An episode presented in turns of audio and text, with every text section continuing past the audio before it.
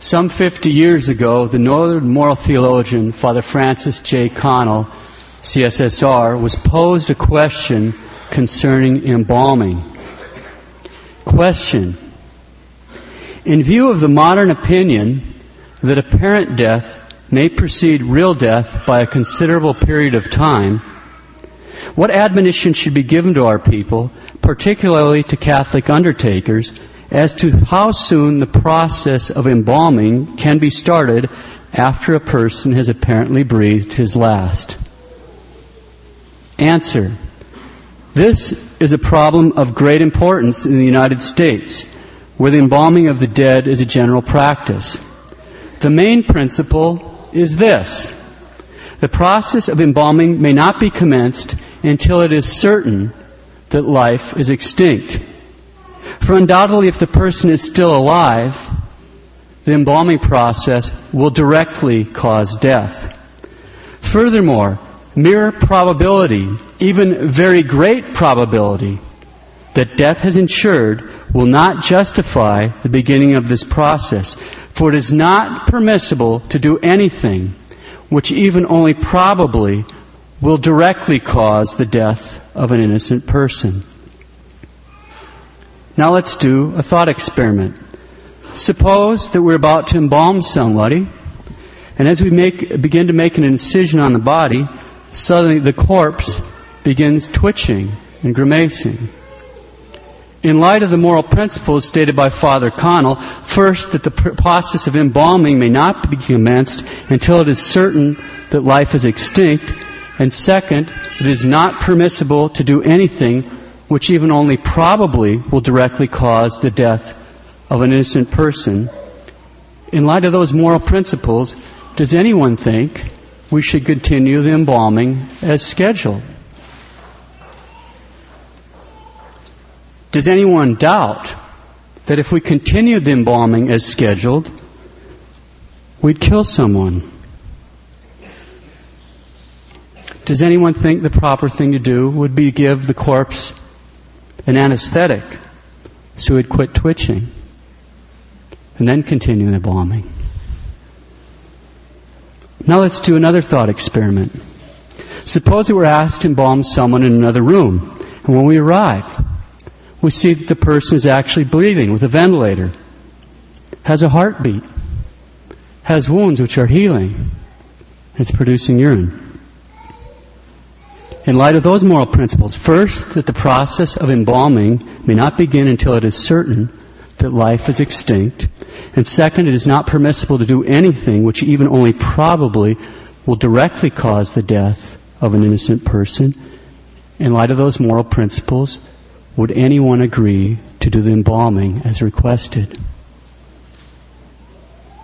Does anyone doubt that if we continue to do embalming, we would actually be killing someone.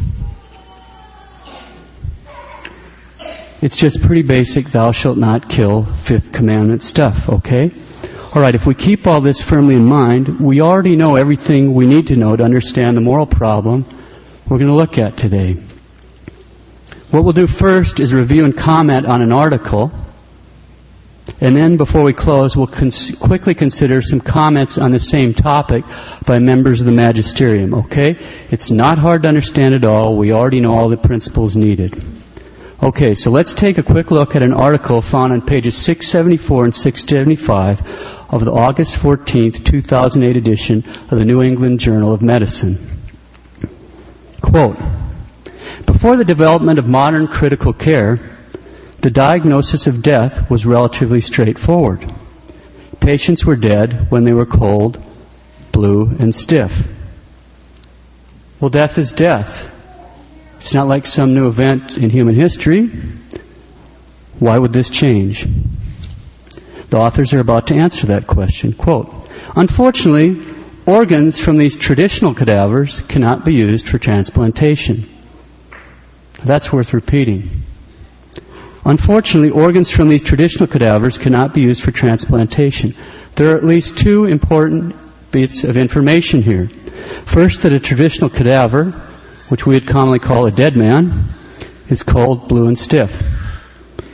Second, that organs from a traditional cadaver, that means a dead man, That is to say, organs from a dead man cannot be used for transplantation. Okay? A dead man, a traditional cadaver, is cold, blue, and stiff, and his organs cannot be used for transplantation. Let's continue with the article. Quote, 40 years ago, an ad hoc committee at Harvard Medical School suggested revising the definition of death in a way that would make some patients with devastating neurologic injury suitable for organ transplantation under the dead donor rule. Now let's pause for a moment and unpack that. First off, what is the dead donor rule? The dead donor rule states that patients must be declared dead before the removal of any vital organs for transplantation. Well, that sounds like the same basic idea as the principles for embalming. Quick review. The main principle with regard to embalming is this. The process of embalming may not be commenced until it is certain that life is extinct. For undoubtedly, if the person is still alive, the embalming process will directly cause death. Furthermore, mere probability, even very great probability, that death has ensued will not justify the beginning of the process, for it is not permissible to do anything which even only probably will directly cause the death of an innocent person. Okay, so the dead donor rule states that someone must be declared dead before the removal of any vital organs, because obviously if the person is still alive, removal of vital organs will directly cause death. Furthermore, mere probability, even very great probability that death has ensued would not justify the beginning of this process, for it is not permissible to do anything which even only probably will directly cause the death of an innocent man. Okay, and of course, as we've already heard, the diagnosis of death used to be relatively straightforward. Patients were dead when they were cold, blue, and stiff. Our authors refer to this patient as a traditional cadaver, and they point out that organs from a traditional cadaver cannot be used for transplantation. So some 40 years ago, a committee at Harvard Medical School suggested changing the definition of death in such a way that there would be organs available for transplantation. And that is where the concept of brain death comes in. It gets worse. Quote, the concept of brain death has served us well and has been ethical and legal justification for thousands of life-saving donations and transplantations. Even so, there have been persistent questions about whether patients with massive brain injury, apnea, and loss of brainstem reflexes are really dead. Well, whoa. What are we talking about there? What do we mean? There are persistent questions about whether dead patients are really dead. I'm not putting words in their mouth here. If there were any question at all, to say nothing of persistent questions, whether someone is really dead, then we've got real problems. Probability, even very great probability, that death has ensued will not justify the beginning of this process. It's not permissible to do anything which even only probably will cause the death of an innocent person. Now the authors are going to explain why there have been persistent questions about whether or not these so-called brain dead patients are really dead. Quote, there have been persistent questions about whether patients with massive brain injury, apnea and loss of brainstem reflexes are really dead. After all, when the injury is entirely intracranial, these patients look very much alive. They are warm and pink. They digest and meta- metabolize food excrete waste, undergo sexual maturation, and can even reproduce. To a casual observer, they look just like patients who are receiving long-term artificial ventilation and are asleep. The arguments about why these patients should be considered dead have never been fully convincing. Close quote. The authors explicitly state, quote, these patients look very much alive, they're warm and pink, they digest and metabolize food, excrete waste, undergo sexual maturation, and can even reproduce. To a casual observer, they look just like patients who are receiving long-term artificial ventilation and are asleep, close quote. And then they state that, quote, the arguments about why these patients should be considered dead have never been fully convincing, close quote. Now that has to qualify as one of the great understatements of all time. Death means that soul has left the body. That's what it means. The soul has left the body. When our Lord and Savior Jesus Christ died on the cross, that meant his soul left his body. That's what happens when we die. Our soul leaves our body. That's what death is. That's why a traditional cadaver is cold, dead, and blue. The real question is how anyone, for even one second, could be convinced that someone who is warm and pink, who could digest food and excrete wastes, who can reproduce, and looks just like a sleeping patient receiving artificial long-term ventilation is actually dead. But perhaps someone might object that these authors are exaggerating about the conditions of these so-called brain-dead people. Okay, let's refer to a few other sources.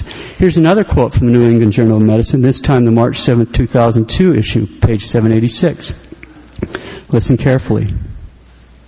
Some persons reliably defined as brain dead have clinically significant residual function, as evidenced by electroencephalographic activity, unexpected survival, attempts to sit up, reproducible eye opening in response to pain, head movements in response to stimulation. Most perplexing, children who have been given a diagnosis of brain death continue to grow and pregnant women have delivered healthy infants up to four months after having been given a diagnosis of brain death. Close quote. Is this some kind of sick joke? Would that it were. Aren't we talking about dead people here? Isn't that what we're supposed to believe? That brain people, brain dead people are, well, dead? Because if we're supposed to believe that brain dead people are dead, then can someone please explain how it is that dead children can, quote, continue to grow? Can someone please explain how a woman, a dead woman, a woman who's been dead for four months, give birth to a healthy child? Can someone please explain how dead people can have, quote, attempts to sit up? Can someone please explain how dead people can have, quote, reproducible eye opening in response to pain? Can someone please explain how dead people can, quote, have head movements in response to stimulation? Can someone please explain how it is that, quote, some persons reliably defined as brain dead have clinically significant residual function as evidenced by unexpected survival? Unexpected survival. Just exactly what did these people unexpectedly survive? A fire? No. A terrorist attack? No. A plane wreck? No. No, what these people unexpectedly survived was death. Death. They unexpectedly survived death. Dead people survived death. That's unexpected, all right. Seems to me that's the point of Easter. Here's another example. Charleston, West Virginia, May 27, 2008. A Virginia family was shocked but relieved when their mother, Val Thomas, woke up after doctors said she was dead. 59-year-old Mrs. Thomas, while being kept breathing artificially, had no detectable brain waves for more than 17 hours. The family were discussing organ donation options for their mother when she suddenly woke up and started t- speaking to the nurses. Does this sound like the tr- behavior of a traditional cadaver? Or consider this case. It's described in the Journal of California Nurses for Ethical Standards, in which a brain dead patient put his arm around the assisting nurse as he was about to have his heart removed for transplant. A dead man put his arm around the assisting nurse when he was about to have his heart removed. Does this sound like the behavior of a cold, blue, stiff, traditional cadaver? Consider this. Again, we turn to the New England Journal of Medicine. With respect to diagnosis, is a book review of a book called Brain Death. With respect to diagnosis, for example, the book, Brain Death, states that the observation period can certainly be shortened if a recipient is waiting, and that a second opinion is not re- recommended because it may jeopardize harvesting of organs. The observation period can certainly be shortened if a recipient is waiting and a second opinion is not recommended because it might jeopardize the harvesting of organs. So the important thing is not whether or not the donor is actually dead. No, the bottom line is let's not do anything to jeopardize the harvesting of vital organs. A second opinion is not recommended. Now there is a high standard of morality. It would be interesting to know what kind of money is at stake here. Let's return to the original article. The arguments about why these patients should be considered dead have never been fully convincing.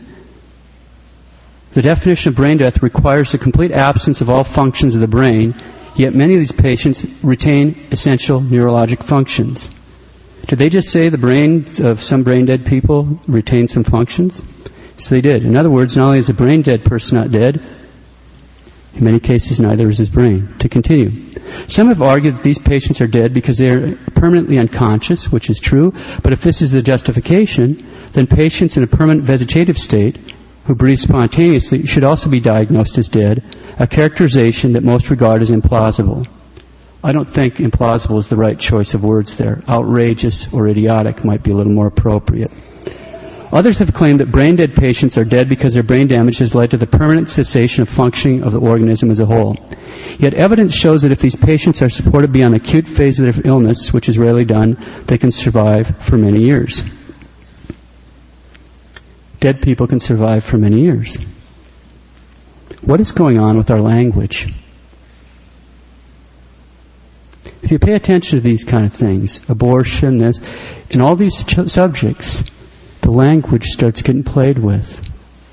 Words matter. If I play with the words up there at the words institution, nothing's going to happen. Language matters. That's the word became flesh. Let's just remind ourselves that traditional cadavers do not survive for many years. They're done surviving because they're now dead. In fact, in the case of a traditional cadaver, if we don't embalm it, we have to bury it quickly because it starts to decompose. Back to our authors. The uncomfortable conclusion to be drawn from this literature is that although it may be perfectly ethical, well, it isn't, but although it may be perfectly ethical to remove vital organs for transplantation from patients who satisfy the diagnostic criteria of brain death, the reason it is ethical cannot be that we are convinced they're really dead. Well, my dear faithful, no one needs a medical degree from Harvard to recognize that brain dead people are not dead. They're not traditional cadavers. But once their organs, their vital organs are cut out, then they become traditional cadavers, and then they will become cold, blue, and stiff. It gets worse. As if the situation with brain dead donors isn't horrific enough, now our authors are going to address the issue of an, a type of cardiac death donor. Quote, over the past few years, our reliance on the dead donor rule has again been challenged, this time by the emergence of donation after cardiac death as a pathway for organ donation. Under protocols for this type of donation, patients who are not brain dead, but who are undergoing an orchestrated withdrawal of life support, are monitored for the onset of cardiac arrest. In typical protocols, patients are pronounced dead two to five minutes after their heart stops beating, and their organs are expeditiously removed for transplantation. Although everyone agrees that many patients could be resuscitated after an interval of two to five minutes, advocates of this t- approach to donation say that these patients can be regarded as dead because a decision has been made not to attempt resuscitation. Close quote. Let's translate that into ordinary English. Now we're talking about patients who are not even brain dead, they're on life support. Then with the surgical team waiting nearby, the life support is removed, and once the heart, if the heart stops beating, they wait for two to five minutes. I see, uh, looking through through the searching about this in Children's Hospital in Denver, they wait a whopping 75 seconds with infants, and then their organs are removed.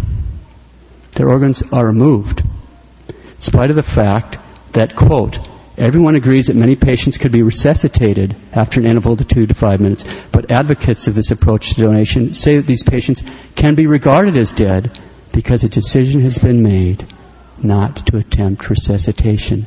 Close quote. Words matter. The authors continue. This understanding of death is problematic at several levels.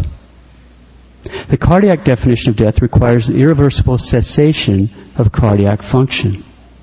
Whereas the common understanding of irreversible is impossible to reverse, because that's what it means, that's my parenthetical in, in, in insertion. Whereas the common understanding of irreversible is impossible to reverse, in this context, irreversibility is interpreted as a result of a choice not to reverse.